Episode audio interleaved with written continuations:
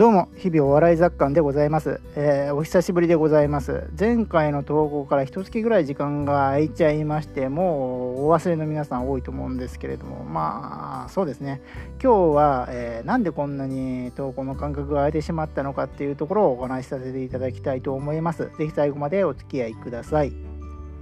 はい、えー、ということで、えー、投稿の間隔が1月以上空いてしまった原因というテーマで今日はお話をさせていただきたいと思います。まあ、2つほど原因あります。えー、シンプルにまず忙しかったっていうのが1つですね。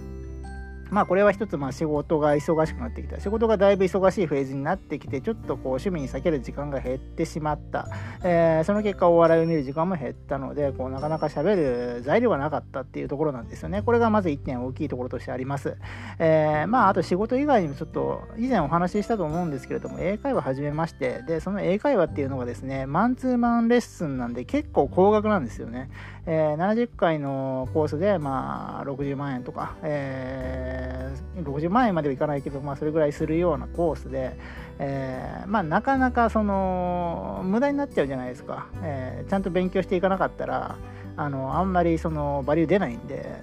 結局その英語をちゃんと勉強してその答え合わせ的に講師のとの、えー、会話英会話に臨むっていう勉強の仕方になるんでそうなってくるとやっぱりそのお笑い見てる時間って取れなくなってくるんですよね、えー、その結果その滞ってしまったっていうのがまあまあ、要するに仕事と英会話的なところで忙しくて時間取れなかった。これがまず1点目の大きな理由となっております。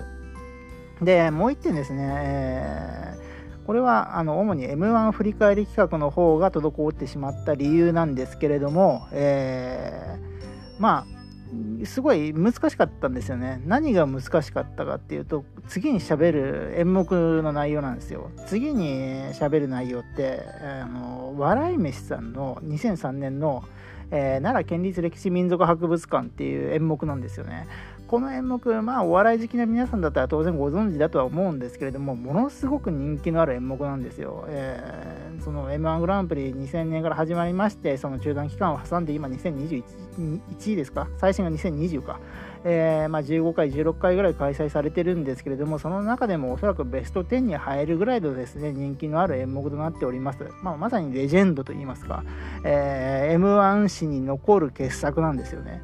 ということで、まあ、おそらく、なんでしょうその M1 というか笑い飯のその奈良県立歴史民俗博物館という演目が M1 であったりその漫才のそのブームですとかその舞台に及ぼした影響みたいな切り口でも語りないなと思ったんですよね。で思ったんですけどなかなかしっくりくる言葉が見つからなくて、えー、もう何回もリテイクしたんですよ。いや実は喋ってはいるんですよね。何回か録音してるんですけどどうもなんか表面的な内容になっちゃって、えー、これこのまま投稿してもしょうがないなと思ってこう撮っては消し撮っては消しっていうのを結構繰り返したんですよね。多分10回ぐらい撮ろうとしたのかな。なんですけどなかなかうまく喋れなくてやめちゃったっていうところがまあ一つの原因となっております。でまあそのほったらかしにしてるうちにどんどん時間が経ってしまったっていう感じですね。まあこれに関してはですねこう例えばこう紙に書いてその論点を整理して、えー、まあ喋るっていうのも一つの手ではあるんですけれどもそれをするとですねちょっとあのなんかライブ感というかなんでしょうそのどうしても読んだ感じになっちゃうんでその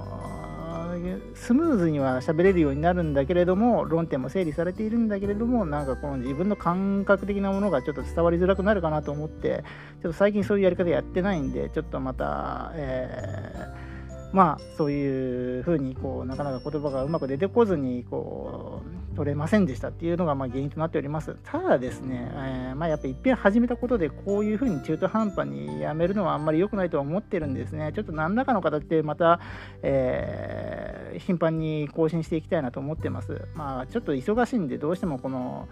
以前みたいに、え、しっかり、しっかりとは言わないですけれども、こう、漫才一個一個に対してコメントするっていう感じにはなかなかしづらいとは思うんですけど、まあ、今回みたいに、えー、その漫才そのものではなくても、その自分の生活に関することであったりとかっていう形であればですね、ある程度はこう出していけると思うんで、えー、そういうふうにやっていきたいなというふうに思っております。ということで本日は、えー、まあ、これからもよろしくお願いしますという内容でした。え最後まで聞いていただいてありがとうございました。またよろしくお願いいたします。